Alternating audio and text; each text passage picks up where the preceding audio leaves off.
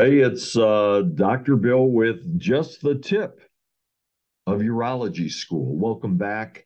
We're going to tackle interstitial cystitis. Again, uh, my appreciation to the uh, AUA and the core curriculum, which nicely outlines a somewhat uh, confusing and perplexing uh, topic, interstitial cystitis.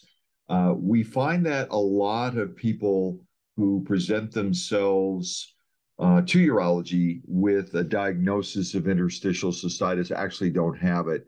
Look at uh, the table uh, outlined in this chapter, and there's a pretty significant uh, differential diagnosis. In general, we want to identify people who've had um, bladder discomfort or discomfort perceived to be in the lower abdomen uh, associated with a variety of different uh, uh, kinds of lower urinary tract complaints for greater than uh, six weeks.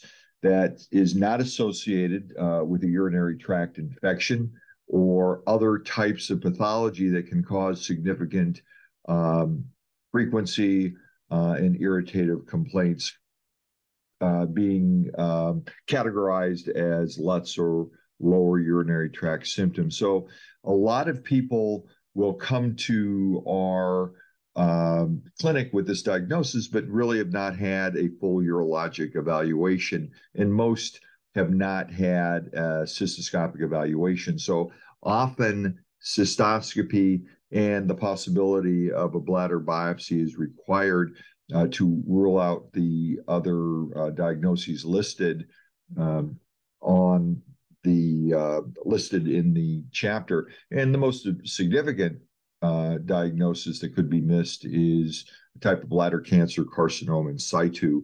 Uh, remember that both men and women uh, can suffer from this pathology, and uh, that though though men uh, are at about one percent of the number of people diagnosed, where females are uh, the vast uh, preponderance of uh, people who are diagnosed with that with that malady. It really requires patient buy-in because there are a lot of behavioral psychosocial changes that need to be uh, addressed. And something as simple as uh, diet, which uh, can be uh, burdensome uh, for some of these patients. Uh, a lot of them come in with depression and anxiety and anger because they haven't been believed before by their um, other practitioners. they feel frustrated and they feel a, a total loss of control. Why is this happening to me? Uh, I'm too young, I'm too old, I'm too happy, I'm too whatever to be uh, suffering uh, with this. And so we try to give them back their control by letting them know that once we've identified or ruled out dangerous pathology, then we look at ways of controlling their complaints. And the big issue is diet. Well, I love my wine, or I love my tomatoes, or I love my particular sauce or foods or coffee or alcohol, whatever it's going to be, um, it's okay to have it. It's not dangerous to have discomfort or pain or that very vague, weird sensation of something not being right.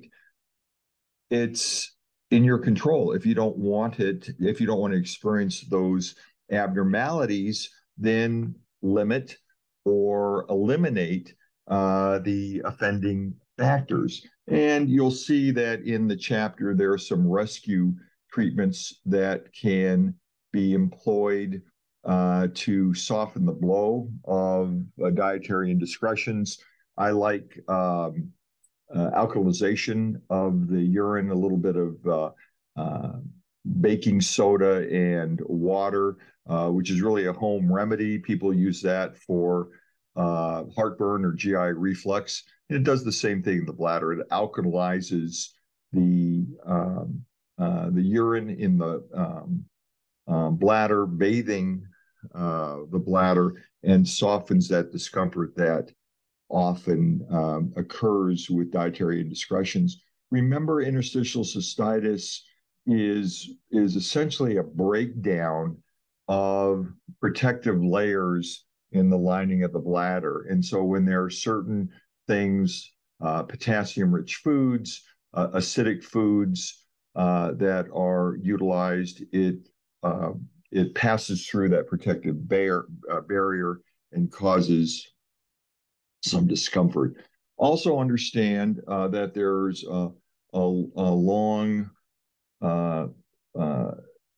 history of the use of Elmiron, which is a way of recoating uh, the bladder. That's recently, over the last several years, been associated with some macular pathology. So it's always good to have uh, a, uh, a, good relationship uh, with ophthalmology, um, having uh, uh, your patients go to someone who understands the potential side effects of these medications to rule out significant um, macular uh, problems. This is uh, one of those uh, complaints that uh, a lot of patients like to put their two cents in. And so there are uh, a lot of blogs, uh, patient resources that are out there. Um, some, some of them are, are listed in the uh, AUA. And also, some of the patients who come to you have, have had a long history of running to different uh, doctors, different urologists, looking for that uh, particular uh, clinic that has a sensitivity to the uh, complaints that people with IC have. Uh, read the core curriculum on this, but remember that there's a lot to be learned from by patients who've had a long history. What has worked from them? What do they like? What do they don't like?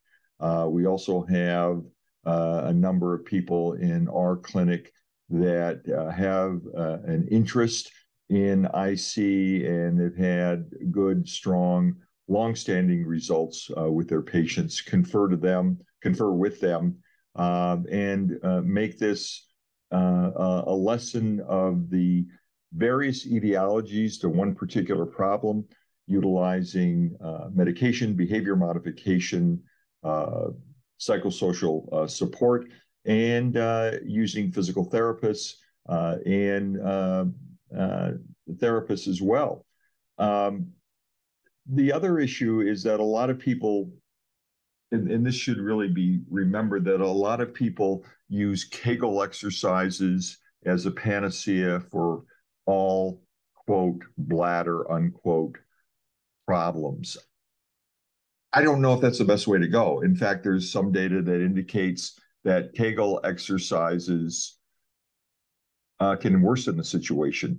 Don't think of strengthening or increasing muscle tone, but utilizing some basic floor yoga exercises to relax the pelvic musculature a little bit of a lot of things usually help. So keep an open mind when you're tackling IC. Dr. Uh, Bill, with just the tip of urology school.